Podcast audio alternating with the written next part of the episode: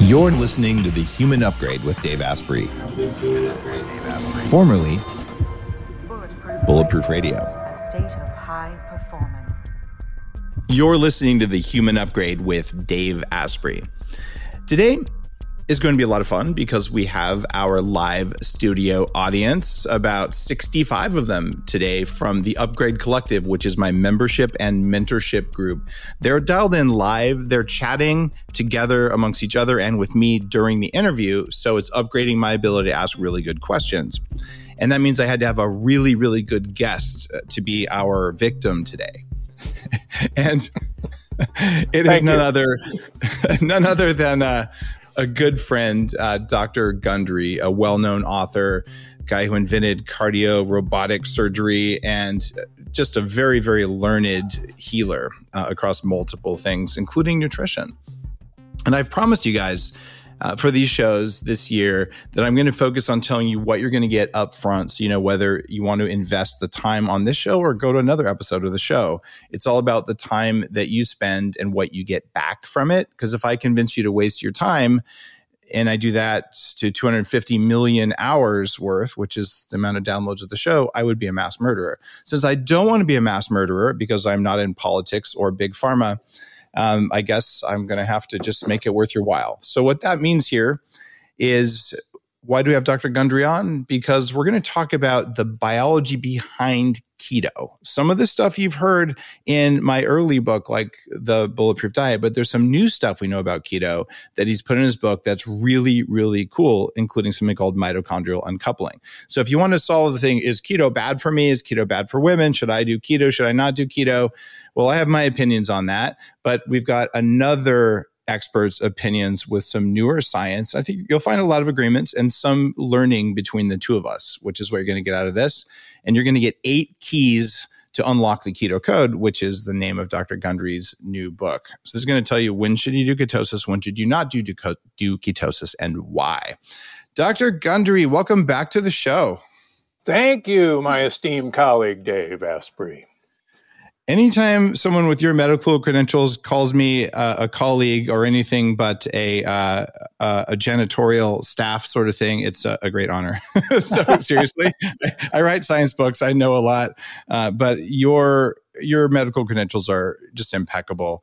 Uh, in terms of what you've done in, in cardiology, and it, we've talked about other shows, but for new listeners, how did you get out of traditional cardiology into writing a book about ketosis? Because that's like switching personalities almost. Uh, that's right. I, I, have a split personality. But no, I mean, t- almost well, 25 years ago, uh, my life was changed as a heart surgeon when I met a guy who I call Big Ed. He's a real guy who uh, essentially cleaned out 50% of the blockages in his coronary arteries, which were inoperable by changing his diet and taking a bu- bunch of supplements from a health food store. And it was the most remarkable thing I had ever seen, couldn't believe it.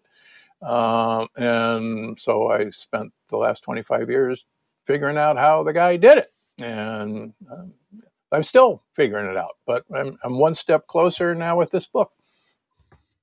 Okay it, it's a constant path of learning and the very best healers and i'm not saying just doctors here uh, you start out with a set of knowledge and training and then you evolve over time and you talk to your colleagues and you talk to researchers and you slowly incorporate it.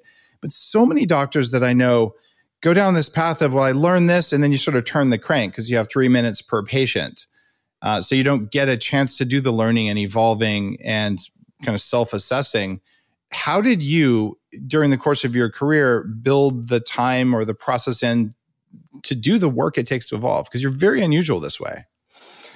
Yeah um, so once uh, once i figured out that big ed did something that was reproducible uh, i actually uh, after about a year of doing this with patients that i operated on at loma linda university uh, literally resigned my position and said, I've got this all wrong. I shouldn't operate on people and then teach them how to avoid me in the future. I should teach them how to avoid me and never by learning how to eat and never have to operate on it.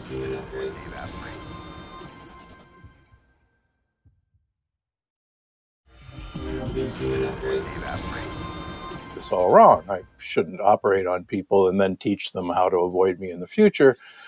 I should teach them how to avoid me and never by learning how to eat and never have to operate on them. Now, as a career choice for a heart surgeon, that's really stupid, as my wife liked to remind me for 20 odd years. Um, so I actually resigned my position and set up a clinic wow. in, in Palm Springs. Yeah, I mean, I just one day said, you know, this is, I got to do this because I think there's a better way. Uh, again, stupid. And so I approached my clinic as a research project because I've been a researcher all my life, and I'd ask people to come in every three months. That I'd tell them, look, I don't want you to eat certain things. I want you to eat certain things, and I want to send you to a health food store. And here, pick up some of these supplements, and I want to look at your blood work. And every three months, and insurance will cover it. And let's see what happens. And lo and behold, you could, you know, absolutely see and track these changes. And I started publishing my results because I'm a researcher. And that, you know, led me to, among other things, the plant paradox, which is going to celebrate its fifth anniversary this April. Um, and as as you know, the Plant Paradox was was one of those marvelously disruptive books, uh, and you and I agree on almost everything uh, in your books and the Plant Paradox about disrupting things like lectins, and, and so that just kind of kept going with the Plant Paradox. Interestingly enough, I saw a large number of people with autoimmune diseases. In fact, my my practice has morphed to I'd say 70, 80% of my practice now is autoimmune patients who have been pretty much everywhere in the country, in the world, uh, major medical centers, not getting an answer, not getting any better, using pharmaceutical drugs that they don't want to be on. And lo and behold, uh, published data from me 94% of people after a year their autoimmune disease is gone in, in remission. So and so that just kind of builds on things. And and this book actually came out when came out of my head when I was writing my last book, uh, The Energy Paradox, and I I've I've had a ketogenic version of my program in, in all of my books. And I like ketones, as you and I know, and you like them, as you and I know. But I, I like to document the reasons I like things, not just conjecture. And so I was starting to really dive into the literature in the last book about how ketones work. And the more I dove into even human literature, I realized that holy cow, I'd been wrong about telling people how ketones benefit you. Yeah. And it was just like, you know, this epiphany, this aha moment. I went, holy cow, you know, I've been wrong about this for 20 years. And so I, I literally called my publisher and said, there's a book uh, about this. And they said, oh, no, we don't need another keto book. I said, no, no, there's a book about this. Please let me write it. And so bless their hearts, they did. And so unlocking the keto code is the results of this new research. So there you go. Well, it's it, it's great because we simplify everything. Mitochondria are the power plants of the cells. And it actually it, it's sort of like saying humans are the the warriors of the planet. Well, yeah, we also like farm and we do a bunch of other stuff. so uh, the fact that mitochondria can make energy, they also make hormones. They also make signaling molecules. They also make antioxidants, and they're also environmental sensors. But no one talks about that, so we get very one sided. Sort of like the war on cholesterol. Well, well, let's look at it. It's present. Let's just kill it. but it, the complexities are missing, right? And and I know I can use those with you because, especially cholesterol, you'll laugh because of your your history in cardiology. So let's look at the view of ketones as almost as a drug because they have drug-like effects that have nothing to do with fat burning molecules. Correct. Tell me the new lens you have on ketones from the book. So, um, I suspect that our audience and our listeners are very ketone trained. There, um, they know what ketones are, etc. So we don't have to go back to square one. Let's Maybe. do the one sentence version because there's always new listeners. I know our live audience is up to speed on it, but you know there's hundreds of thousands of people hearing us. So Okay. someone doesn't know. So just uh, so ketones have been known about since the late 1800s, and uh, the ketogenic diet was actually coined by doctors at the Mayo Clinic in the 1930s as a treatment for childhood epilepsy. And uh, it was discovered in the 1920s that children with epilepsy who were starving, and some of these children literally did starve because they were having epileptic fits uh, all day. But when they were starving, their seizures went away. And when they started eating, after their seizures went away, their seizures came back. And so some bright people said, gee, uh, when you're starving, you're producing ketones, and maybe the ketones are suppressing the seizures. So, uh, how do we make ketones besides starving a kid to death, which is not uh, ethical? And they came upon the ketogenic diet, which at that time was an 80% fat diet, 10% carbohydrates, and 10% protein.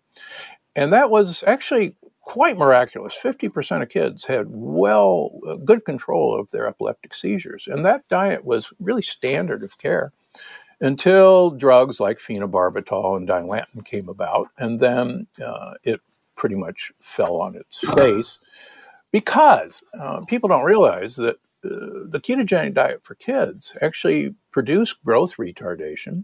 And quite frankly, uh, as any parent would know, uh, kids really don't like eating uh, 80% fat and not many carbohydrates. Um, they rebel. And so, Yep. yeah. And I think it's important to realize that we have good human data on a ketogenic diet that perhaps it's not the world's best diet for growth. And maybe we'll come back to that. So, what intrigued me after looking at this, uh, the keto, ketones became extremely popular in the 1970s with work by George Cahill at uh, in Boston, with uh, Veech at the NIH, and also George Cahill's uh, assistant, uh, Dr. Owens at uh, at Harvard. And what Veech went kind of over the edge, and Veech said, you know, ketones are the natural way that we should be. We should actually be starving all the time. And that ketones are actually a superior fuel and it's superior for the brain, it's superior for muscles. And he made the cover of Time or Newsweek, I've forgotten which. And the idea that we should always be in ketosis uh, really caught on. And that belief uh, has continued uh, really to this day. And that belief, quite frankly, based on Cahill's and Owens' work, is incorrect. Why do I say that? Um, uh, and Owens in human volunteers showed that with fasting, which is the quickest, fastest way to make ketone bodies, which are made by the liver from free fatty acids that are lib- liberated from fat cells, are a, are a method of getting fuel into the brain uh, quickly. Uh, free fatty acids cannot get into the brain. They're too big and too slow to move across the blood brain barrier. Ketones, on the other hand, are small water soluble molecules that can get into the brain. So they could provide a fuel source uh, when you can't use fat, free fatty acids in the brain. And that's why they came about. So, but Owens showed that even at full ketosis, humans, humans will only derive 30% of their energy needs from ketones. 30%. And at the brain, at full ketosis, will only mm-hmm. get 60 to 70% of its en- energy needs from ketones. When the you say the brain, are you talking about neurons or are you talking about glial cells? So, neurons in the brain. How's that? Um, okay. All right. So, yeah. So you you what I've found was that glial cells preferred glucose and could use ketones, but in studies, neurons would use all the ketones present, even in the presence of glucose. So when you look at a brain in total, it wasn't going to get all of its energy needs because there was a mismatch in the ratio between glucose and ketones that was optimal. Are you are you seeing something different than that, or is that still accurate? No, I think that's still accurate. I think uh, the the great contributions of Cahill and Veech was that if if a human couldn't use an alternative fuel source to glucose to fuel the brain to fuel muscles, then a human would run out of glucose in a matter of days. And when you look at how long humans have, can go starving on a water fast diet, the record is held by Angus Barbieri uh, for 460 odd days under a medically supervised water fast. So humans can go an incredibly long time uh, starving. So what they tried to say is, well, the reason we can go a very long time is because of ketone production.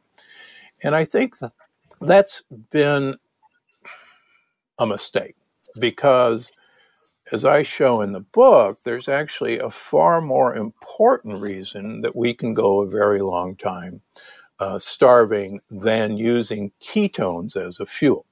Because, quite frankly, ketones aren't that great a fuel.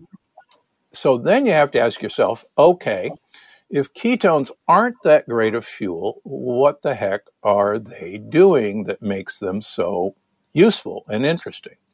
And that gets back to your comment of ketones are in fact signaling molecules. And now, Dr. Gundry, when you say ketones aren't that great of a fuel, uh, what I've seen is that when you put a ketone into a Krebs cycle, it makes more electrons than when you put glucose into a Krebs cycle, which would make it a better fuel. But free fatty acids are even a better fuel.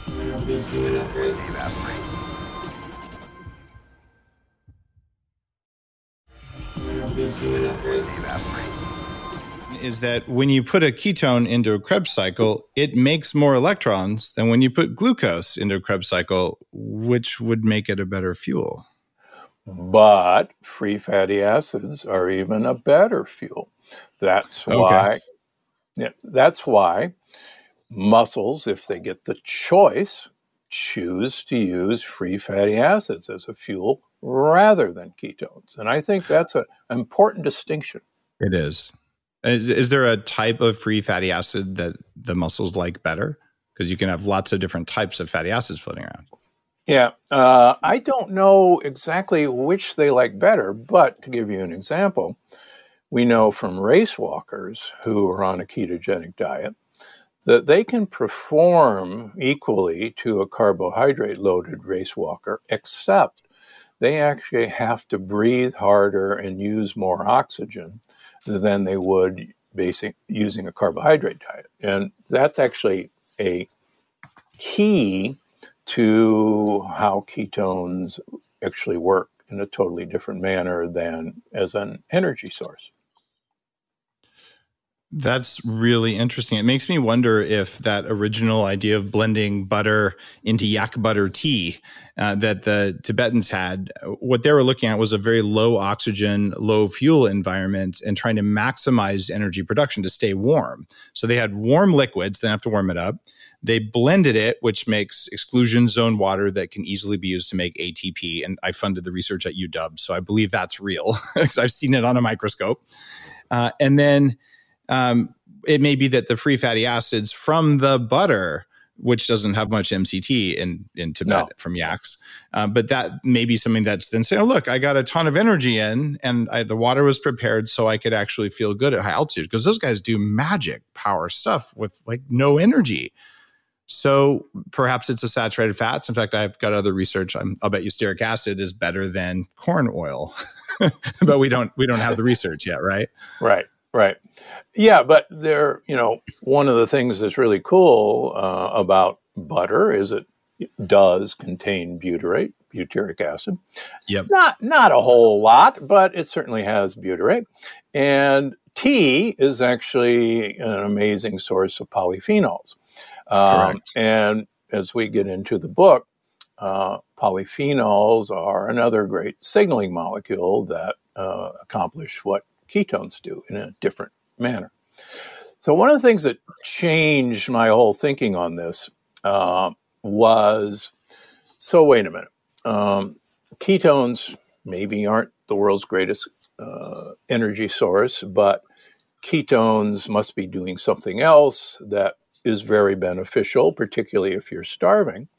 So there was a paper, and I, I urge all of your listeners and all the audience today to just pull up this paper from Martin Brand, B R A N D, uh, from 2000. And it's a very simple paper, and it's called Uncoupling to Survive. And you go, uncoupling, that's when you get divorced or you separate from getting engaged. No. Consciously, uh, conscious uncoupling. It's conscious, a thing. Conscious uncoupling.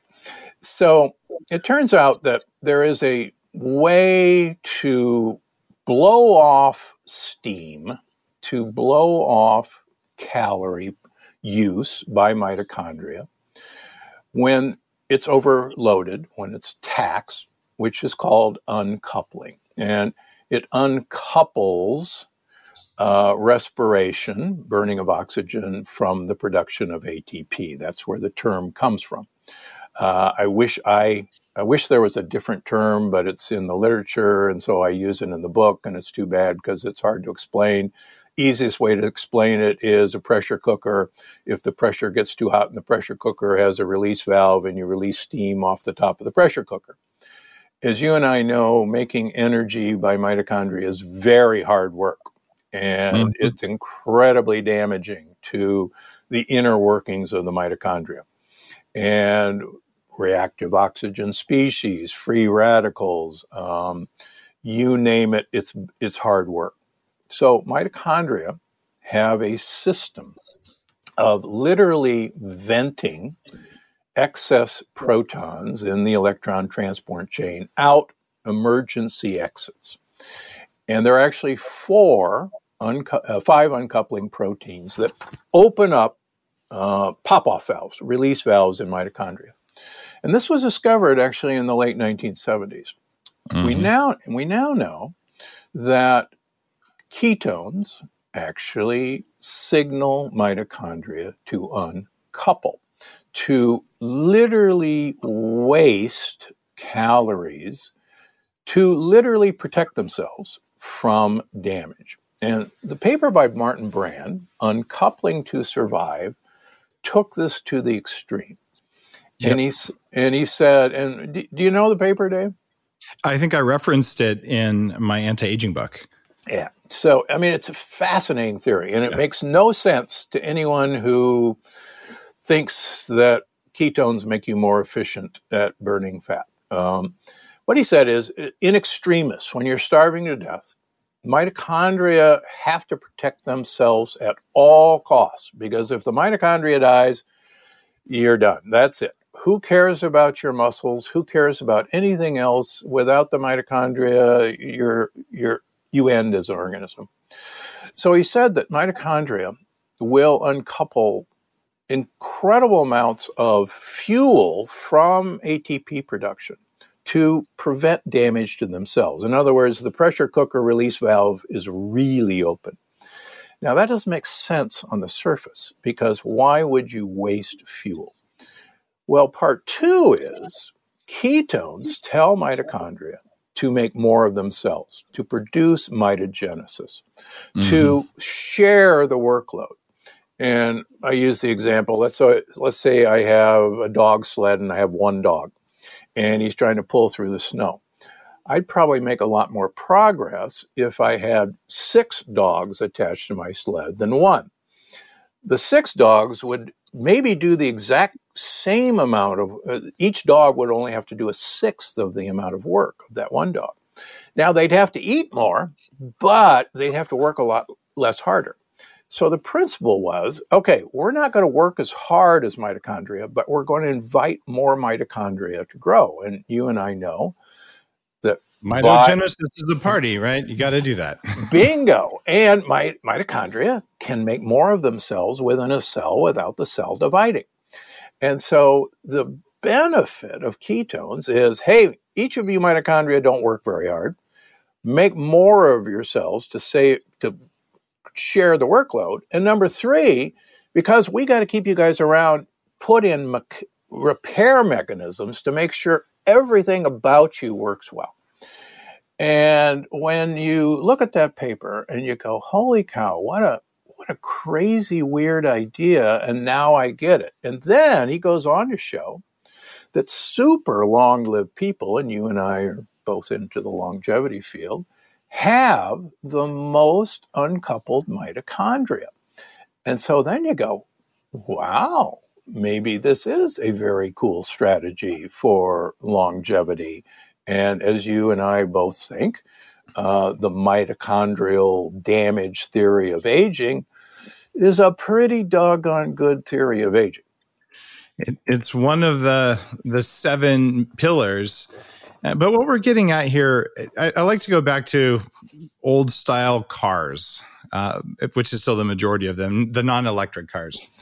And one of the biggest things that I did on my uh, Ford F 150, keep in mind, guys, I live on a farm where if I bought a Tesla, um, you know, five years ago, people would have um, probably chased me down and said I was uh, uh, some, too bougie for my neighborhood.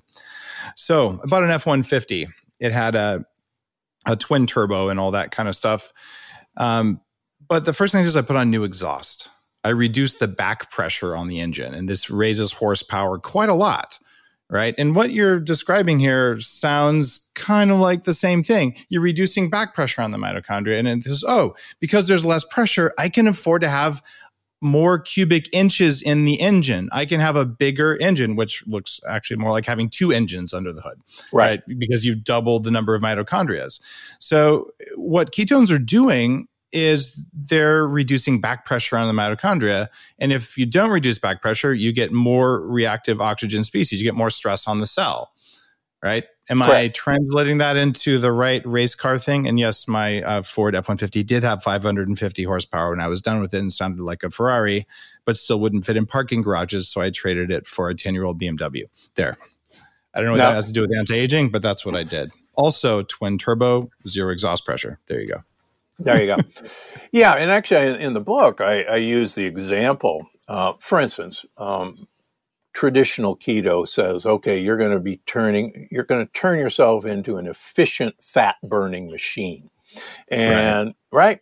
Well, it turns out that you actually turn yourself into an extremely inefficient fat burning machine uh, because you actually turn your mitochondria into Ferraris rather than Toyota Priuses. And uh, Ferrari, if you wanted to be an efficient user of gasoline, uh, unlike an F 150, you would buy a Prius, which would get you 50 miles per gallon of gas. So that's called gas fat. But you would never date again, right? If you no, drove a Prius? That never. Uh, that'd be the end. Uh, but you could get a you know deluxe parking place in LA someplace. on the uh, on the other hand, if you wanted to really waste gasoline, uh, you would buy a Ferrari. Now, there might be other reasons to buy a Ferrari rather than wasting gasoline, like a prime parking place at your favorite restaurant in, in uh, Venice Beach, Dave. But right, right. So, the idea that we would be efficient fat burners goes against actually why a good ketogenic diet would make you lose weight. You actually waste energy you waste calories by telling your mitochondria to literally pitch a bunch of the calories out of the electron transport chain to literally protect themselves, but at the same time build more mitochondria. So I think we're both saying the same thing in a different way. Uh, and it explains why a ketogenic diet doesn't make you an efficient fat burner. It actually makes you a fat waster. And it's there for a purpose. Um, and we can delve into that even more. So, the keto diet makes you efficient at wasting fat. Now, there's still probably a dozen of these calorie counting trolls, usually young men who've been bullied in high school, um, who have these Instagram pages and say, But Newton's law is calories in, calories out. You can have french fries as long as you don't have too many and you can work them off at the gym. What do you have to say to that crowd? Well, first of all, none of those uh, nice people ever accounted for the existence of the microbiome. Uh, oops. oops. oops. I mean, we didn't know about them. Come on. I mean, we've only known about them really for what, 12 years now?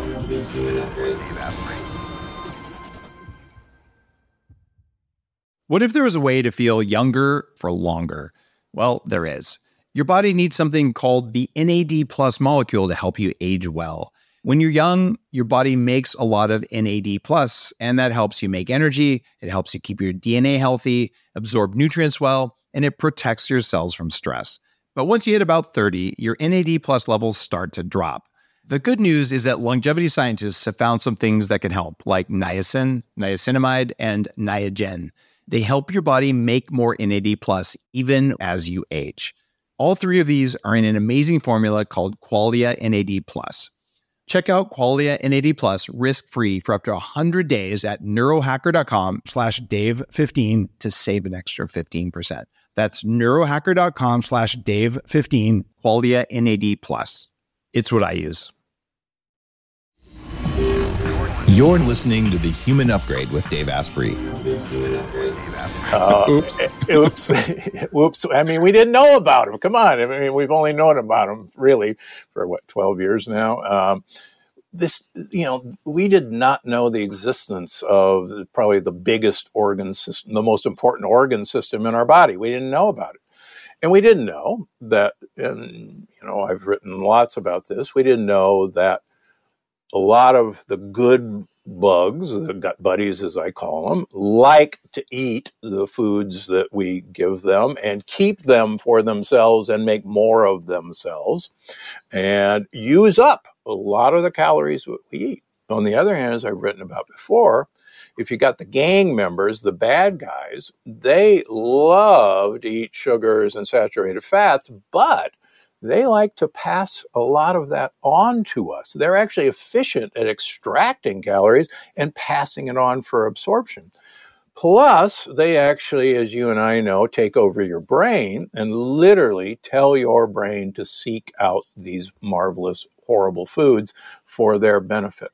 So the idea of calories in, calories out, number one, uh, sorry, doesn't work because of the microbiome. But as I point out, even if you're very angry, can you make it work just through the force of your anger online or no? Oh no, no, it it, it doesn't work. uh, th- then, unfortunately, you'll be labeled as an aggressor and get kicked off. Um, oh, that's right. That's right. The the really cool thing, and I re- point this out in the books. There's actually two really cool studies. Actually, there's more than that. Uh, but let's talk about let's let's talk about MCT oil for a second. Your yep. favorite subject. Love the stuff. All right. So MCTs, as hopefully most of our know, our listeners know, uh, are unique fats. They do not require chylomicrons to be absorbed through the wall of the gut. They, unlike other fats, go direct through the portal vein into the liver, where they, whether they like it or not, stimulate the production of ketone bodies. So the beauty of MCT oil is that, in fact, uh, I hate to say this, is that you could have a fruit salad and put a couple tablespoons of MCT oil in your coffee, Dave, uh, or pour it on your fruit salad, and yep. you would make ketones. You would indeed. Th- you would indeed, even though you're eating a high carbohydrate diet. So, we've done human studies looking at a MCT based uh, diet versus an olive oil diet, equal calories. And the MCT oil based diet lost about four kilograms more than the olive oil diet. Oh my gosh, the exact same calories. But, but MCTs are actually lower in calories than olive oil on a per gram basis because there's slightly are. less electrons in there. So yeah. calorie Nazis. All right, let me rephrase that. That's a rude word. Calorie yeah, bullies. Sorry. I don't want to get banned for that. So we'll, whatever. So calorie bullies out there, guys. World leading cardiologist, some weird science guy who drinks butter in his coffee. The science says that you can just delete your account or you can change what you say, go to your followers, say, guys, I effed up. It turns out different calories do different things to the body. I'm going to learn and I will lead you on this way. If you do that, you will take a bunch of people who you are making sick and you'll make them get on the path to wellness. You're welcome. All right, that was my PSA, Dr. Gundry. Thank you. All right, now let's take another scenario that I talk about in the book, which also destroys that logic. You take the Italian cyclist study and you put them on a training table for three months. Everybody's got to eat the exact same food and they have to finish their plate. So, one group of athletes eats breakfast at 8 o'clock in the morning, eats lunch at 1 o'clock in the afternoon, and has to finish dinner by 8 o'clock at night, a 12 hour eating window.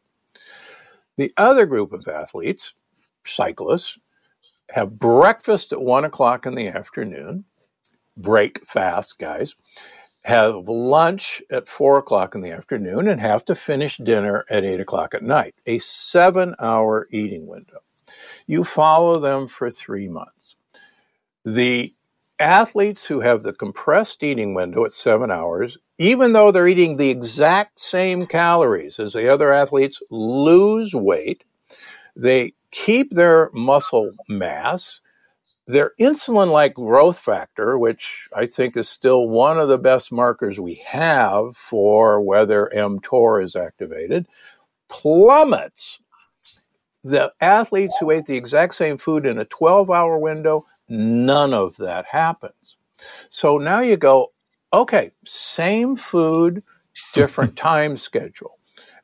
One group loses weight, the other doesn't. So, so much for calories in, calorie out. What magical, mystical thing was happening? Well, as it turns out, these guys were, we start, let me back up. Most normal people, and most people are not normal, uh, most people do not have metabolic flexibility. The ability, the ability for the mitochondria to shift from burning free fatty acids or ketones to burning glucose back and forth. In fact, as I talk about in the book, only 50% of normal weight individuals have metabolic flexibility. 50%, that's it. So, all of you guys saying, hey man, you know, I got a great figure, I'm normal weight, 50% of you are already metabolically inflexible. Overweight people, 88% are metabolically inflexible. And guess what? If you're obese, 99.5% are metabolically inflexible. Okay, so normally, if you're metabolic, metabolically flexible, after about eight hours after you ate your last meal, you're actually making ketones. The normal individual makes ketones after about eight hours. By 12 hours, you're really ramping up ketone production. So the 12 hour guys only had maybe a four hour window of ketone production, uh, the four hour window. But the other guys had about a 16, 18 hour window, actually a 17 hour window, where they had an additional five hours where they were making ketones. And if you accept the idea that ketones were uncoupling mitochondria and allowing mitochondria to do a caloric bypass and turn into a Ferrari, that's why they lost weight and the other guys didn't. It's the power of ketones uncoupling mitochondria that did it. Cool. So this is a whole new view on ketosis, and I, I love it that you're talking about uh, about this because I've seen this disturbing trend, I, I, and I'm going to just hand it off to Robert Atkins. I have a copy of his book uh, from the year I was born. like, if only I'd have known about this early pioneering ketosis, maybe I wouldn't have been so fat as a teenager and a young adult. Um, so I kind of keep it around as a reminder that the knowledge was there, but it wasn't evenly distributed. So then I realized over the course of time the type of fat really mattered. That was my question about which free fatty acids, because you know it's like sure eat pork rinds all day long, it's no problem as long as it's not a carb. So, so the calories are bad, people are wrong, and the if it's not a carb, you can eat it. I'll cut dirty people today are wrong. But when I did the the bulletproof diet, the idea there was cycling ketosis. It had intermittent fasting built in. It had specific types of fatty acids, but this was through trial and error but I don't know specifically which kinds the body likes, I do know that if you replicate the type of fatty acids that you'd find in the brain, it's 45% saturated, which is why I'm like, hey guys, eat 50% of your fat calories from saturated. But we don't know. I just know it works. But maybe it'd be better if it was 32%. It's just the science isn't in any papers I could find. So um, you're you're clearing something out about ketosis that needs to be said, which is that it's a tool, but you don't have to be on zero carb because zero carb breaks your your gut bacteria, which is like cycling at least or having some prebiotic fiber is a part of it. You and I both are huge fans of that. You wrote about that in your last book. We talked about it in one of the. By the way, you're the only guy who's been on I think five episodes. Oh my god, uh, I just love interviewing you. So I know we've covered that do prebiotics work well with MCTs and with ketosis? Is there anything to worry about there? No. In fact, I think one of the fascinating um, discoveries that we should talk about, which kind of comes into this. So, prebiotics, uh, what good bugs like to eat, are made into, among other things, short chain fatty acids like butyrate, like acetic acid, like propionate. And they're also made into gasotransmitters, which I went in, into the last book. But butyrate is actually an amazing fuel source in and of itself. It's also a really great uh, anti-cancer material. It's a mm-hmm. uh, HDAC inhibitor, but um, butyrate is actually a substrate for beta hydroxybutyrate, a BHB. It, it's super um, ketosis, right? yeah, but it turns out butyrate and acetic acid vinegar also uncouple mitochondria. So mm-hmm. you, you get a one two punch by giving gut bacteria prebiotic fiber. Now, here's another interesting thing. Um, we'll talk about polyphenols in a second. Yep. So, polyphenols, uh, most people know that most of the polyphenols that we eat uh, from plants really don't get absorbed uh, directly. Only about 10% get absorbed. Yep. But it turns out they're an amazing prebiotic fiber for gut bacteria. And those of us, uh, and we've talked about TMAO in the past, Dave, but. Yes, we have. It, it turns out that some gut bacteria love to take animal protein, animal fat, and turn it into a compound that the Cleveland Clinic thinks is really deadly called TMAO, damages your blood vessels. But it turns out that polyphenols paralyze the enzyme system in bacteria so that they can't make TMAO no matter how much animal fat and protein you eat. Yeah. Which TMAO is, is apologism for animal rights terrorists. They're trying to they're trying to lie to you to tell you that their bizarre artificial plant-based only diet is the way to save the planet or you, but it's not because they care about the planet or you. They just don't want animals to die because they don't face reality. So thank you for that. The TMAO thing also, it turns out choline from soy, soy lecithin, also turns to TMAO. And yes. it's do you have healthy bacteria? And that comes from do you eat polyphenols? It, it, okay, everyone should eat polyphenols. We can all agree sorry, I'll get off my soapbox there too. But that TMAO thing is such a scam. Yeah, and it's it's interesting. I have several uh, longtime vegan patients, and I, I, take care of a lot of vegans and vegetarians because of my association yeah, with sure. Loma Linda. But I have t- I have vegans who have TMAO levels in the hundreds. And uh, that's impossible, according to the Cleveland Clinic, because, but you're right, they eat a lot of choline from soy. They eat a lot of soy based products. And I've literally sent this stuff off to Cleveland Clinic. So we don't believe it. It's a, it's not right. They're eating, you know, they're eating animals. I, look, you know, these guys are religious, blah blah blah. You know, they're perfect Adventists. That, that w- it would kill them to eat an egg, and yet they produce TMAO. But they don't eat a lot of polyphenols. Um, but that's the other thing. Yeah. So let me talk about polyphenols. Here's yes. the other. Here's the other wake up call. Um, when I started looking at uncoupling um, back in World War II, it was noted that munition plant workers in France and Germany lost considerable amounts of weight. They were running a low grade temperature, and no matter how much they eat, they could not keep weight on. And shortly after the war in the 1920s, it was discovered that one of the compounds used in manufacturing gunpowder and munitions was 2,4 dinitro dinitrophenol, 2,4 Mm. DNP. Phenol, folks, remember the word phenol. Some enterprising physicians at Stanford in 1930 said, son of a gun, uh, 2,4 DNP looks like it was causing these people to lose lots of weight. We don't know why they're losing weight, but it looks really good. So they started prescribing 2,4-DNP as a prescription drug for weight loss. And it was miraculous. Over 100,000 prescriptions were written in the early 1930s for weight loss. If you took a little bit of DNP, you lost about a pound a week. If you took a lot of DNP, you lost up to five pounds per week. I mean, that's a miracle. The Mhm. problem was that people started running fevers. They started having thyroid dysfunction. People started developing cataracts and going blind, and this was before cataract surgery.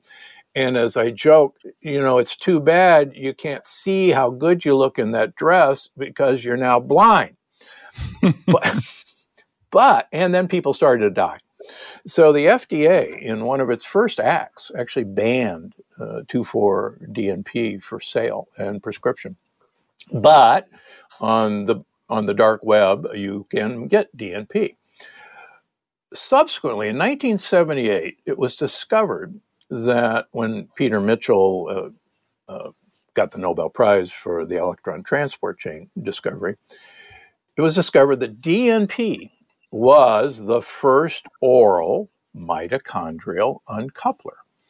And there's been a lot of research. You probably have an investment in a company that makes low dose DNP or the precursor, but and if you and if you don't, you should, Dave. But DNP was the first mitochondrial uh, uncoupler that was known. So now, fast forward, dinitrophenol polyphenols are mitochondrial uncouplers. And Yep. can we t- can we talk about why plants make yeah, why plants make polyphenols? Um, they make them uh, presumably because uh, many of the polyphenols repel animals and particularly insects and mold and bacterial infections. So they're defense molecules and also to protect themselves from ultraviolet light. Yeah, it turns out that plants uh, have mitochondria that we call chloroplasts, but they're and they're mitochondria in reverse. So we use oxygen, uh, and oxygen is very damaging to our mitochondria, and so we protect ourselves against oxygen. Ox- You can't live with it, can't live without it. Plants have to have photons from sunlight but photons, sunlight, is very damaging to plant mitochondria, chloroplasts. So plants use polyphenols to, Mhm. believe it or not, uncouple their mitochondria, their chloroplasts. And when you uncouple mitochondria, they're protected from damage. And you're right, stress, elevation closer to the sun, bad conditions. This is a protective mechanism, a sensing mechanism to protect the mitochondria. So when we eat the polyphenols from plants, we in fact harness that power. Uh, somebody said, "Man, it's the circle circle of life from the Lion King," and you know, it's kind of cute, but yeah. So we we so the more polyphenols we eat, and then in the book I just start rattling off all the polyphenols. You're having a delightful polyphenol right now in coffee. You Yeah. also get the benefit of caffeine, which is also a mitochondrial uncoupler. It is. And on previous episodes, you've dropped a drop of nicotine under your tongue. And it turns out, folks, nicotine is a superb mitochondrial uncoupler. Oh, I got to eh. And- show you this. there it is. That that would be a caffeine a caffeine tattoo on my left bicep. I had to mitochondrial uh, uncouple my left bicep because it was smaller than my right. I was trying to fix it. Yeah. And so, so you start looking at the literature and you go, well, wait a minute. How come cafe, how come people who drink five cups of coffee have so much less Alzheimer's and Parkinson's than people who Because don't they're drink better. They're just better than people who drink only one cup, right? Because they've uncoupled their mitochondria. Smokers. There's a British physician smoker study that I talk about. British physicians who smoke have dramatic dre- decrease in Alzheimer's and Parkinson's than British physicians who don't smoke. Did- now, I did not tell anybody to go smoke. Do not. If you smoke, me stop either. immediately. But But but, one or two milligrams. I mean, there's evidence. I interviewed Dr. Nicotine from Vanderbilt about this. But you're explaining why nicotine, in addition Exactly. to to the performance enhancing aspects, that's where anti aging comes from, from mitochondrial activity, right? Exactly. Ah, Exactly. I love this. Okay. Yes. Uh, question for you then. Nicotine raises PGC1 alpha. What do you know about ketones and mitochondria and MCT oil and all of the other polyphenols and PGC1 alpha? It should increase it. Yeah. They increase it. Okay. And PGC1 Yeah. alpha is what happens when you exercise. So all of these are like miniature cellular exercise w- without going to the gym. Right. And, you know, and myokines uh, actually uncouple Mhm. mitochondria, which explains one of the benefits of, of exercise. In fact, you know, when, when I wrote this book, uh, the title I wanted, but that's another subject, is uh, the, the secret to life is just one thing, and it's not what you think, uh, from the City Slickers movie. Um, so it turns out if you look at super long people, longevity cultures, and let us not leave blue zones before this interview because I got a blockbuster for you on blue zones. Oh, yeah. Uh, let's do that. Uh, but if you look, uh, as I talk about in the book, birds, uh, there's a there's a very popular theory of aging uh, that is the the expense of uh, energy production, and that that basically says the cost of living hypothesis. Uh, little animals uh, don't live very long lives. They have a really high metabolic rate bigger animals live longer lives because they have a lower metabolic rate and you only get so many calories to use up in your lifetime and then you're done that's the cost of living hypothesis the problem is that birds don't follow that hypothesis birds Mhm. Live an incredibly long time parrots can live 80 to 100 years uh, hummingbirds in captivity can live 10 years even though they're burning huge amounts of energy it turns out that the reason birds live so long is of all animals, they have the most uncoupled mitochondria. And they get that mitochondrial uncoupling. For instance, hummingbirds get retinol uh, from the, the uh, syrup in, in the flowers. And birds eat a lot of nuts and seeds, which are loaded with polyphenols. So birds uncouple their mitochondria. So why wouldn't we want to do that? And I think that's also why apparently hummingbirds who just eat from feeders don't do so well because they're just getting sugar with no polyphenols. But if you Exactly. put brown sugar in, even they do better. Yeah, Right. yeah, yeah. They they actually get retinoic acid uh, from the uh, you know the sap in the in the flower, and that's how they do well. There you go, guys. This is kind of mind blowing stuff when when you think about it, because what it, it comes down to when you unlock the keto code in the book, yeah, we've talked about most of these things. Intermittent fasting or time controlled eating is one of your things. Hallelujah, Yep. brother. We're so aligned on that. Polyphenols, heck yeah. Um, we've both been beating that that drum for a long time, and I think you introduced new knowledge about polyphenols in this book that's really really useful, specifically around uncoupling activities of some of them, not just antioxidants Right. and and using them as probiotics for the good guys, which is a big part of the way I think MCTs and coffee go together because fat suppresses gut bacteria. But when polyphenols are present, the ones that grow back are the probiotics that eat polyphenols, Those are the ones you want, the Bacteroidetes family. So there's this beautiful mix versus just if you had straight, say, sugar and fat. Fat is antimicrobial, but then sugar feeds the sugar eaters, right? So that's that's why it matters so much. And Right. then you talk about dietary fiber. We talked about that and how that makes butyrate. Uh, we're both so into that. The carnivore diet people, though, like um, our, our mutual friend Paul, uh, Paul Saladino. Uh, I mean James Saladino, as I like to miscall him a few times, and I tease him all the time. Um, I think he's going to end up going with low inflammatory um, fiber, like like not rough fiber, but at least prebiotic fiber, because um, he's already moved from just meat to meat and honey, meat and honey and low inflammation plants. But what would you say to the less flexible carnivore people who say meat is all you need as long as you eat the whole animal? What what's your take on that? So I I again I, I get blood work on people uh, every three to six months. And I have a number of people that say, you know, I, I believe it. I'm going hardcore carnivore.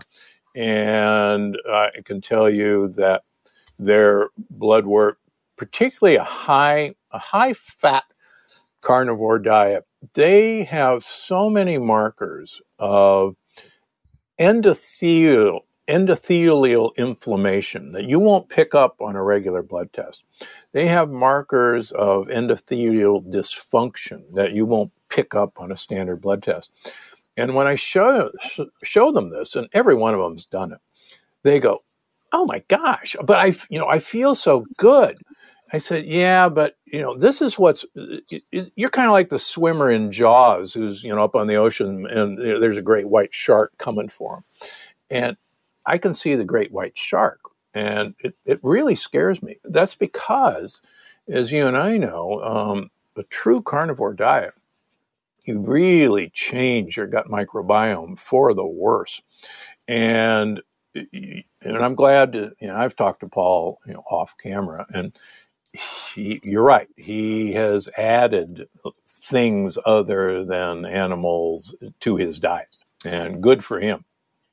I actually respect him quite a lot uh, because he's willing to be flexible, and you you get you get dogma in a lot of these, including oh, if it's plant based, it's good for you. No, it's an impossible burger. It's probably not.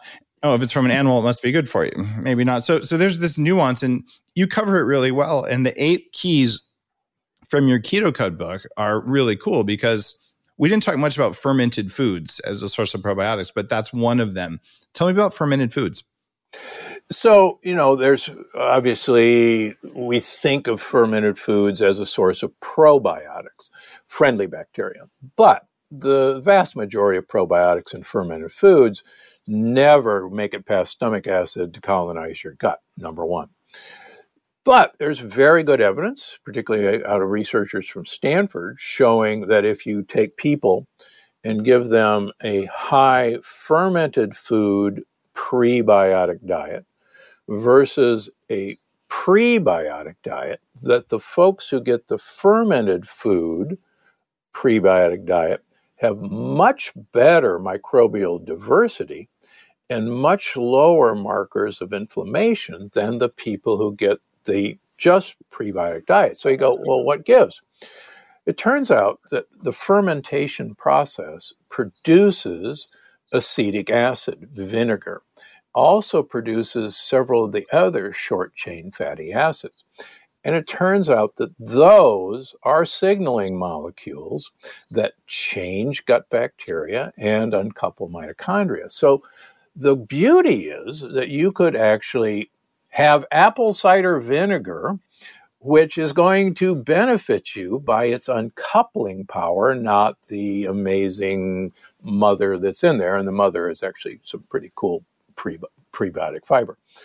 So it all kind of starts to go, oh my gosh, that's how apple cider vinegar works. That's how fermented foods work. Plus, as you know, fermentation is a really good way of breaking down lectins. Um, one of mm-hmm. your and my favorite subject. And that probably expo- explains why most traditional cultures let their food rot, uh, let their grains rot, let their beans rot before they eat them or cook them because it you know breaks down lectins, but it also provides great short chain fatty acids. You know, I I have a question. Actually, a couple of questions come out from that. Um, one, I I feel like a lot of the rotting uh, was around one of the other things, not just lectins. um, which sometimes cooking removes, depending on what they are, pressure cooking, whatever. But phytic acid is a massive issue in those traditional foods. And phytic acid is one of those things that carnivore people don't talk about. And my next book, I'll be talking about that in addition to some other things. But it's another one in the first chapter of the Bulletproof Diet. I'm like, this is one of those five things in plants that'll trash you, but you still ought to eat some plants, just not the wrong ones, right? And Right. that's why I love seeing um, your plant paradox book come out because you really explained it and, and you have such credibility where now you can go into a restaurant and say i have a thing with nightshades and i actually know no waiters who go oh yeah. And then they just don't put red peppers on there. And, and like oh thank god that's cool because i am one of those people. But when we get into fermented foods histamine is a major issue. If you don't ferment it right or you ferment the wrong foods, especially like fermented tofu and all of that, there are tons of people who get mast cell activation. They get hives, they get allergies because they can't handle it. So when you talk about fermented foods, how do I know that I'm not getting a load of histamine in order to get some uncouplers? Well, interestingly enough, I see a lot of people with histamine intolerance, and um all I can tell you is when we repair their leaky gut, and quite frankly, every one of these individuals has leaky gut when we test them. When we repair their leaky gut, their uh, histamine intolerance goes away. And uh, I was talking with uh, Valter Longo uh, a couple of weeks ago, and I think we agree on, on we agree on a lot of things. But yeah, yeah. um, but I think one of the things that he's coming around to realize is traditional cultures or cultures that have not been exposed to antibiotics, that have not been exposed to glyphosate, Roundup, um, have not been exposed to NSAIDs, uh, have a wonderful, diverse gut microbiome and probably do not have a leaky gut. And so they can, they have a microbiome that will really take care of most of what comes down the pipe. On the other hand, I think he's now beginning to research this. We're sitting ducks. Uh, our microbiome is a de- is a wasteland. It's a desert here in Palm Springs, and most people who come to see me have literally wide open leaky gut. It's not pseudoscience. We can measure it, thanks to Alessio Fasano, who's now at Harvard. I mean, this is this is proven science, folks. It's not voodoo medicine. And we can heal a leaky gut, and we can actually turn off these uh, release of mast cells, um, and that's exciting to me. The other thing I think we should realize is there, there's this whole class of fermentation products that are called polyamines. Um, yes. and their polyamines, it turns out, are really good mitochondrial couplers. For instance, spermidine is a great mitochondrial coupler. Get Um, as much of that as I can. Yeah, that that's really good stuff. It, you couldn't buy it until very recently. I you could know, only get uh, bacteria. Yeah. yeah, yeah, and now you can- now you can buy it. It's luckily a few months ago uh, recognized by the FDA as generally recognized as safe grass, and um, we've got a product that comes out tomorrow. Uh, Oh, do? that we Cool. We've been, yeah, it's called BioSync. Uh, you'll love it. I'll get you some. Um, that has spermidine in it and a lot of other cool stuff that you, you will love. I'll get you some. But that's off the subject. Can I can I talk about uh, goat cheese and sheep cheese? Yes, I eat sheep cheese most days now, um, believe it or not. Um, but I want to hear what you have to say about it. So um, there's a fascinating. So goat and sheep milk. Uh, about 30% of the calories in both of those milks are MCTs, medium chain triglycerides. Uh, cow's milk almost has none. Um, buffalo, uh, water buffalo, about 30% of the calories are MCTs. So then you go, well, that's pretty interesting. And as you know, Dave, uh, MCTs are named after goat, uh, Capra. Mhm. Uh, almost all. So why? Because they were discovered in goat milk. So you start looking at uh, cultures that use goat cheese and sheep cheese, and all of a sudden, this fa- two fascinating papers turn up. Uh, the blue zones, and folks, I w- I'm the only nutritionist who's ever spent most of my career living in a blue zone, Loma Linda, California. Nobody else uh, who writes about it has ever lived in one. They've only visited. Uh, they, they're tourists.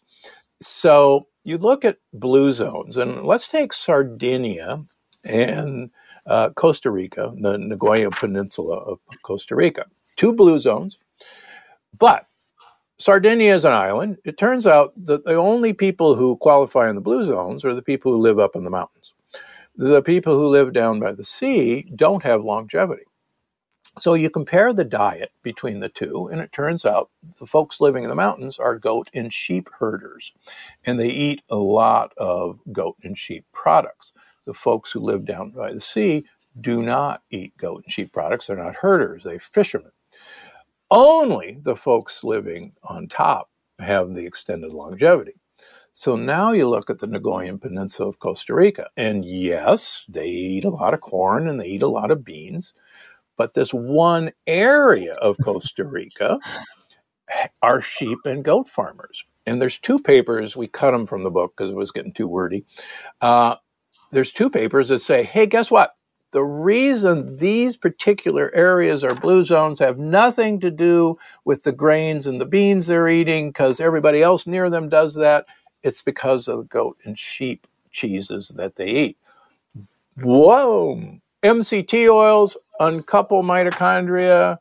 Wow. And one of the things that shocked me when I moved to Loma Linda and started looking at the food that was served in our cafeteria, over 80% of the calories in our cafeteria came from cheeses and milk products. And I'm going, this can't be good. And yet, Loma Linda is one of the, you know, it's the only blue zone in the United States. So now you got three blue zones where cheese is one of their, you know, biggest part of their diet. And that explains the French paradox. They're not killing themselves with triple cream brie. They're actually improving their health. And as I talk about in the book, there's some really cool uh, odd chain fatty acids, mm-hmm. C15 and C17, that are present in milk. And the Framingham Heart Study, folks, the longest li- running heart study in the world, started in the 1940s. The Framingham Heart Study now shows that those components, C15 and C17, are one of the only fatty acids that correlate with avoiding heart disease and long health. Boom. It's it's amazing the difference between cow's milk, like a triple brie, and goat and particularly sheep. And I've long been opposed to cow milk for a whole variety of reasons, uh, mostly because of glute- gluteomorphins, or sorry, caseomorphins. Caseomorphins, yeah. By many people, it is highly addictive, and we we don't feed the animals the right stuff, so it has the wrong fat, so it doesn't work right. And then casein, which is present appears to do bad things to your liver. It's not a great protein. In fact, most of the the China study, everything in there is based on the fact because casein can cause cancer, therefore all animal products cause cancer, which is bad logic. But yes. casein itself, there's some pretty good evidence you don't want to load up on it. But when you shift to these other cheeses, the type of protein in them is different and the ratio of fats different in them. So I'm and, and you look at also the uh, the Maasai people. You know, yeah. full fat dairy and blood is pretty blood. much the diet, right? Um, yep. The first product I ever was going to launch um, was going to be called Maasai Mix, and it was going to be a mix of blood protein and whey protein, guys. If you want to go back ten plus years, because it works so well, um, but I didn't think anyone would want to get it. So probably um, not. Yeah, probably not. But w- what I'm thinking here, when we say you know cheese is good, it, I I feel like it's sort of saying smoking is good because nicotine is good. I would just say, guys, goat and very importantly, sheep because sheep appears to be more biocompatible than goat. Is it? Do you find that in your studies? Well, although, yeah, although goat milk was uh, traditionally called mother's milk because it turns out goat milk is actually the closest to human milk of, of any of the animal milks, which is interesting. Ah, uh, yeah, for drinking. So, yeah, for drinking. But yeah, I so I think anytime you're separating whey, actually, is a, no no offense, whey. A lot of my patients react whey, uh, but goat, yeah, goat and sheep are the goat and sheep are the goats of cheeses. but and so, yeah, I, my wife and I eat a lot of uh, goat and sheep cheese um, on purpose, um, and you know, just you know, I go, okay, Monica Andrea, we're going to uncouple right now, guys. Let's go. Um, yeah, but you're right. American cow cheeses are really mischievous for lots of reasons that we've discussed before. Most of the cows in southern Italy, France, uh, I mean, Italy, France, Switzerland are A2 cows. Uh, the Maasai's actually have A2 cows, interestingly enough. So, Uh, e- even in that, even in those cases, the casein seems to not be as good. I have cows. So, and I talk about this in the book. I have, you know, I have a huge number of autoimmune patients, and about 90% of them uh, respond just following the rules of the plant paradox, but about 10% of them don't. And when we look at those people, almost invariably, they react to all components of cow's milk. And quite Mhm. frankly, they all react to both egg white and egg yolk. Yeah. Um, and, and those are Me, so yeah. yeah. So those are real mischief makers for what I call my troublemakers, and I say that lovingly. Okay, this makes uh, it makes a lot of sense. So uh, we are saying that goat and sheep cheese is is probably okay unless you react to it, and probably good for you. When I traveled this week uh, around the U.S., I actually had a couple pieces of three month aged Manchego, which does not cause the histamine problems that a six or a twelve month age will do. Uh, at least not for me. And I took some cassava tortillas. And so I'd go to a restaurant when I could go. But when I couldn't go to a restaurant, I just like cut some cheese and put it on a little tortilla, and I'd and I'd eat what's basically an uncooked quesadilla, and I'm fine for lunch because I'm going to eat that instead of going to a restaurant eating seed oils and lectins and flavoring additives and, And- whatever and else. God and if I go to a restaurant, I'll put it on. It's like give me a salad, and I just cut it up on my own salad, and then they look at you funny. So that that is a way to get protein and fat in when you're traveling, and you don't want to just have butter, right? Yeah, no, I agree. Um, Okay. You know, I, I've, um, I've become friends with uh, many James Beard award-winning chefs, and they they assure me you cannot eat gluten-free in a restaurant. Um, Mhm. that no matter who tells you what, they said just you know bring your own stuff. You're right, um, and so anyhow, that's another Okay. subject. When we talk about polyamines um, Yep. that come they come in cheese we kind of went down the the cheese slide there The cheese slide, yeah. but there there are other sources uh, particularly ahcc which is a compound extracted from mushrooms uh, that can work really really well or eating mushrooms but eating mushrooms oftentimes gives people yeast problems and there's other weird liver affecting compounds in mushrooms. So i kind of go back and forth. I like them medicinally. I'm a little bit scared of just loading up on mushrooms as a major dietary component uh, especially raw mushrooms that those seem Yeah. like a bad idea You know, the Italians eat a lot of raw mushrooms, and I've been impressed eating over there the number of mushroom carpaccios I've had of porcini uh, Yeah. in particular.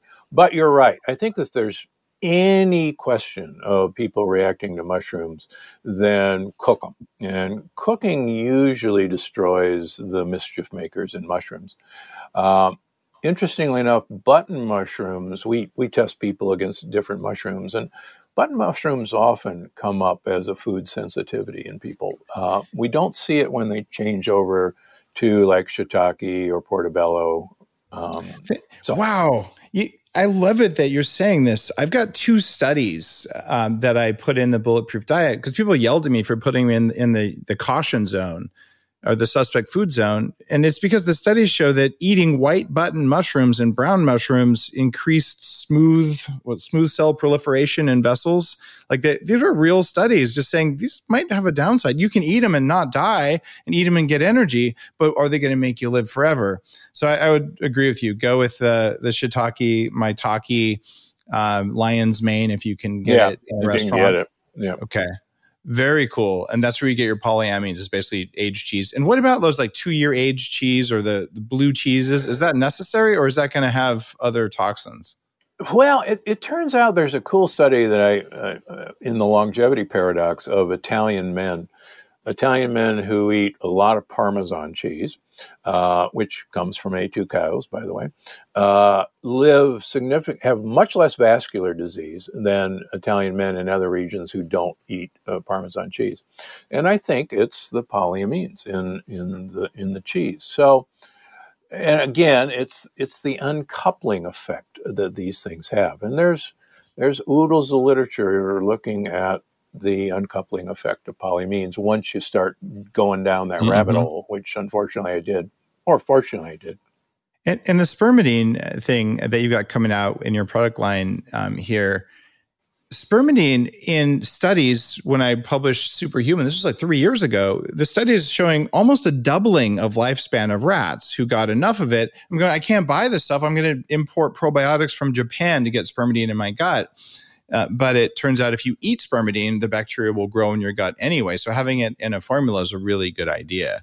Uh, so I, I love it. So we've covered now from your eight things in the book, we've covered um, intermittent fasting or time control. We covered polyphenols. We covered fiber, specifically soluble fiber or prebiotic fiber. Uh, we've covered fermented foods. We've covered polyamines, which includes some fermented foods. And there's two more cold and hot. Cold and hot heat shock protein happens to that would be saunas or exercise both make that happens to. It just happens to uncouple your mitochondria. It who would does. have thought? Who would have yep. known? And it turns out cold therapy does the exact same thing. Uh, and so that's really cool. And then yep. I, I, mentioned breath control. Um, it turns out that um, carbon dioxide is really an impressive uh, neuron, if you will, love fest.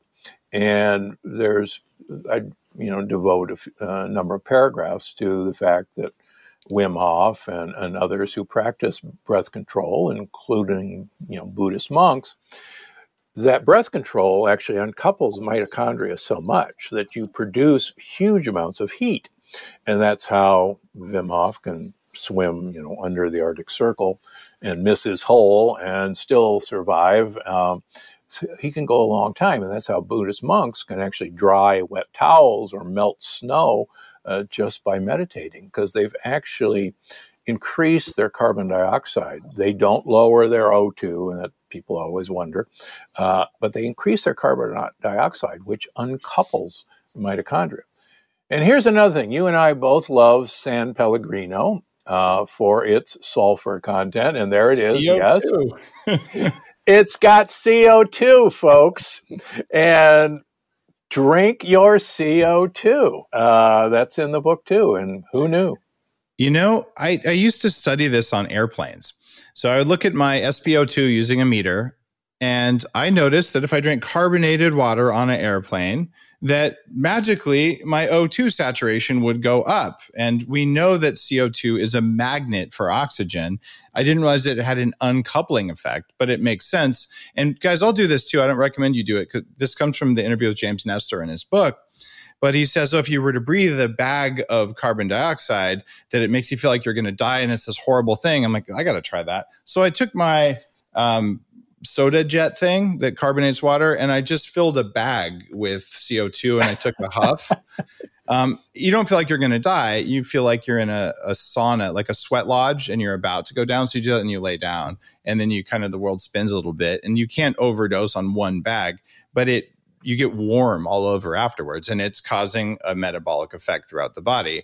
Um, but you, are going to lay down for that. So there's uh, there's a there's reasons to do this. And it turns out we knew this for anxiety specifically. It magically fixes anxiety. You remember the old like 1970s hold a bag and Oh yeah. Well, works every you, time. You could just huff off your SodaStream. There you go. There's, there's the yeah, the SodaStream guys hate me right now. Like, oh god, yeah. we're gonna have to do an yeah, FDA don't, registration. Don't, don't, yeah, don't do that. don't do this at home. Prof- professional driver on a closed course, folks and yeah, it could have weird cardiac effects, I guess. But one breathful of CO two is usually not um, usually not a big deal. And since it's been written about in uh, lots of books and it's done in non medical settings, but yeah, it is pretty intense. So um, if you guys said try it, is at your own risk. I don't really think you should. I would love for there to be a CO two clinics out there, um, but there aren't any yet. Okay, so we've got that. We've got caught hold. And your final one is something that one of my companies specializes in red light therapy. Be red light therapy? could red light therapy be uncoupling? Could TrueLight have been right all this time? Believe it or not, it's one of the best mitochondrial uncouplers there is. And the really cool thing about it, as you know, it actually penetrates fairly deep through skin. And Yeah. there's some new interesting studies that, depending on the wavelength, uh, you can penetrate the skull. And why? And it really uncouples uh, neuron mitochondria. And as far as I can tell, I want my neuron mitochondria to uncouple so they'll make more of them. We have uh, at Upgrade Labs, um, we have a brand new um, whole body red light, high, high intensity, the highest intensity that's out there device with red, infrared, and amber. Um, and I just tested it out. It's at Beverly Hills now. It's the first one, but all of our Upgrade Labs franchise facilities uh, will have one of these. And I, I would call these best in class by far in red light therapy. And I'd love to get you in one of those whenever you're in LA. I'll give you a session. But Oh, if-. And for listeners, if you go to ownandupgradelabs.com, that's how you can look at being a franchisor because or franchisee because we um, we're opening these around the U.S. and Canada right now, so it, it's kind of cool. But I want to get this whole body high intensity light therapy to as many people as possible because it really makes you feel different, right? Okay. So we've got just the final list, and guys, you need to buy the book, right? Yeah, get the keto- book, folks. the keto code. There, there's way more in the book than I'm going to get out of this interview, but I like to teach on these. So, intermittent fasting, polyphenols, dietary fiber, fermented foods, polyamines from cheese and mushrooms, cold temperatures, hot temperatures, and red light. If you did those things, you've basically removed the entire stubby exhaust system on your mitochondria. So there's no back pressure. So they can just make huge amounts of horsepower. And you can use that extra horsepower to aim the loud exhaust at the people who are weakly and meekly saying, but it's about calories, but it's about calories. You won't even be able to hear them because the sound of your exhaust is so loud in their face. There. Now, I'm glad. I'm glad you got that off your chest. it was it was weighing on me. I, I got to tell you. Now there was something else about blue zones, um, and I, I'm going to have Dan on the show. I, I said a comment about you know, some of the mistakes of blue zones. I actually respect Dan. Uh, Dan, I do too. I do Um, he's too. He's and a we, well-meaning, smart, intelligent guy, like asking hard questions, writing really good books. And so he reached out on social and was like, "Dave, you said mean stuff." I I said, "Dan, like I was really respectful in my comment here, but why don't you come on the show and we'll talk about it?" And one of the, the so he is going to come on the show. I mean, this, I'm not a takedown guy, um, except Kale. I'll take Kale down, but aside from that, there's uh, there's the notion of high in the mountains in those regions. There's very little record keeping. There's poverty, and there's high taxes. So there's some documented evidence that some of the blue zones there may be some people who took over for their parents. So that they didn't have to pay death and property transfer taxes, and, and that's a common element in most of those things, but not in Loma Linda. But I, am No. really intrigued that you're saying, look, 80% of your calories come from cheese, not beans. Then we could say, screw the beans, eat the cheese, and you know maybe some sausage. And you'd be Fifty percent. Fifty of the calories. Well, I heard Yeah, 80. 80 made me laugh. So 50%. there you go. Fifty percent of the calories. I mean, that's a Which mostly lot of calories. Yeah. I, I believe half your calories should come from fat. At least half should come from fat, and at least half your fat should be saturated. Right. And I could be wrong by a little bit, but they're actually doing exactly that. I did not know that. So you uh, you really taught me something yeah, that I'll, I'll ask him about on that as well. Now, when you get into fats in your book, and I know we're coming up on the end of the time we've got, but uh, if if you're okay for another couple minutes, I want to talk about saturated fats in particular. Yeah. If you're okay. All right. Sure. So, tell me about long chain fatty acids and what they do to inhibit weight loss.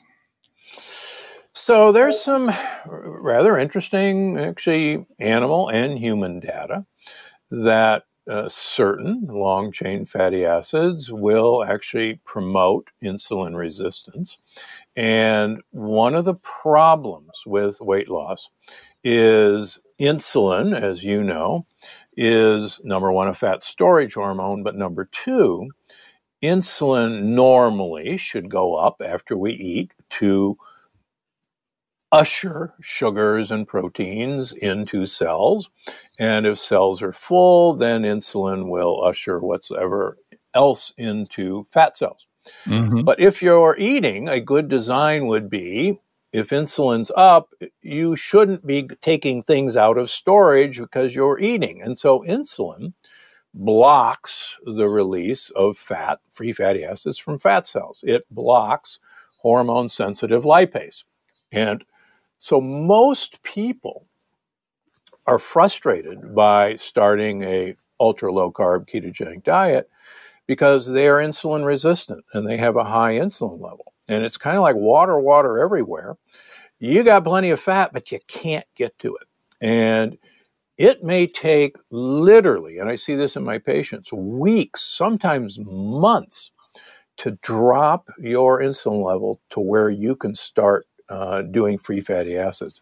Uh, I'm doing a little experiment with myself uh, with another device, and I, I purposely uh, made myself insulin resistant. I won't tell you how, um, but uh, it took me three days to on on actually a water fast to start producing huge amounts of ketones like I would normally do overnight.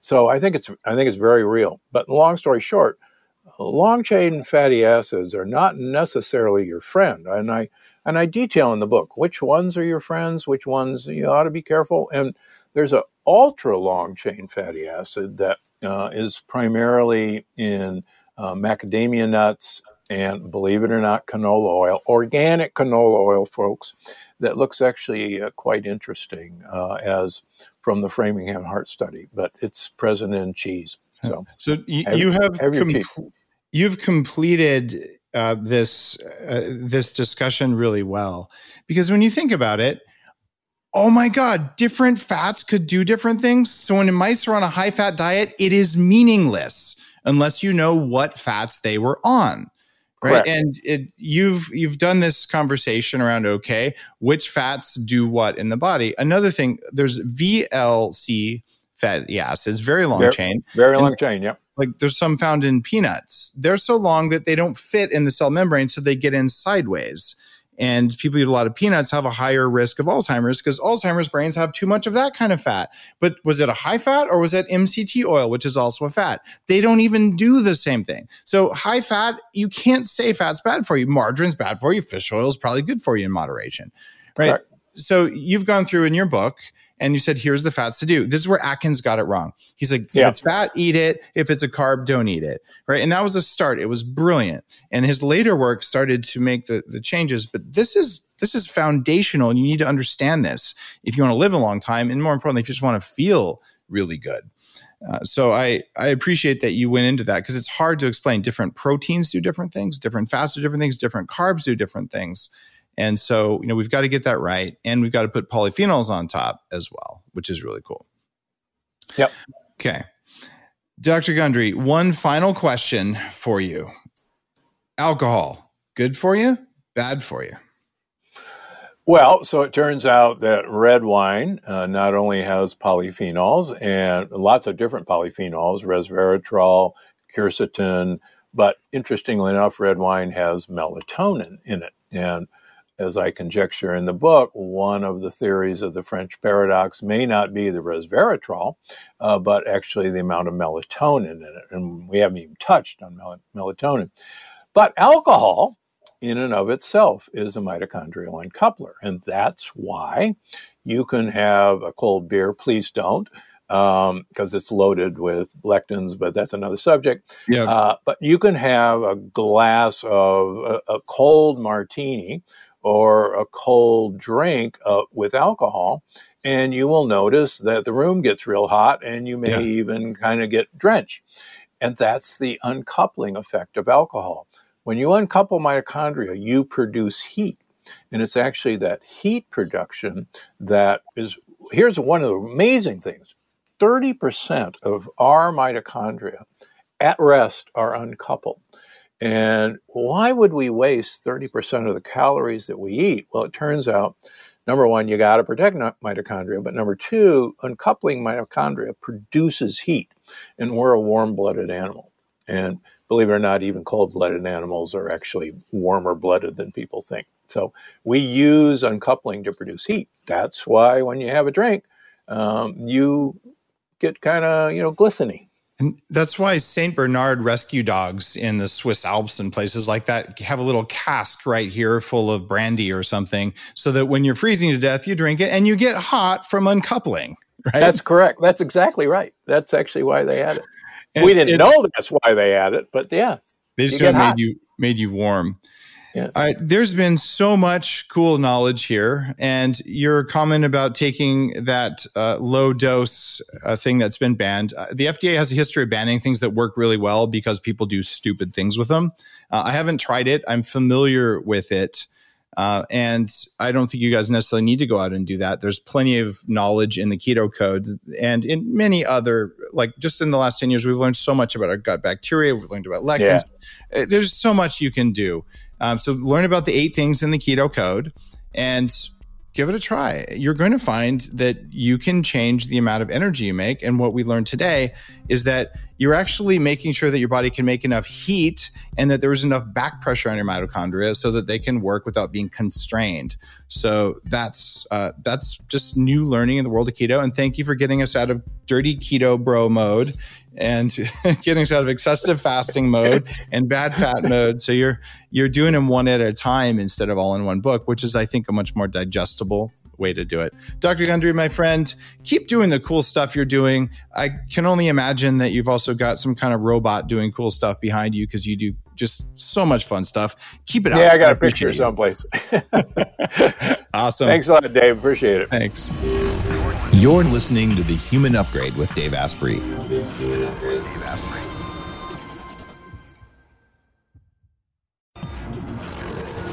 The Human Upgrade, formerly Bulletproof Radio, was created and is hosted by Dave Asprey. The information contained in this podcast is provided for informational purposes only and is not intended for the purposes of diagnosing, treating, curing, or preventing any disease. Before using any products referenced on the podcast, consult with your healthcare provider, carefully read all labels, and heed all directions and cautions that accompany the products. Information found or received through the podcast should not be used in place of a consultation or advice from a healthcare provider. If you suspect you have a medical problem or should you have any healthcare questions, please promptly call or see your healthcare provider. This podcast, including Dave Asprey and the producers, disclaim responsibility for any possible adverse effects from the use of information contained herein. Opinions of guests are their own, and this podcast does not endorse or accept responsibility for statements made by guests. This podcast does not make any representations or warranties about guest qualifications or credibility. This podcast may contain paid endorsements and advertisements for products or services. Individuals on this podcast may have a direct or indirect financial interest in products or services referred to herein. This podcast is owned by Bulletproof Media.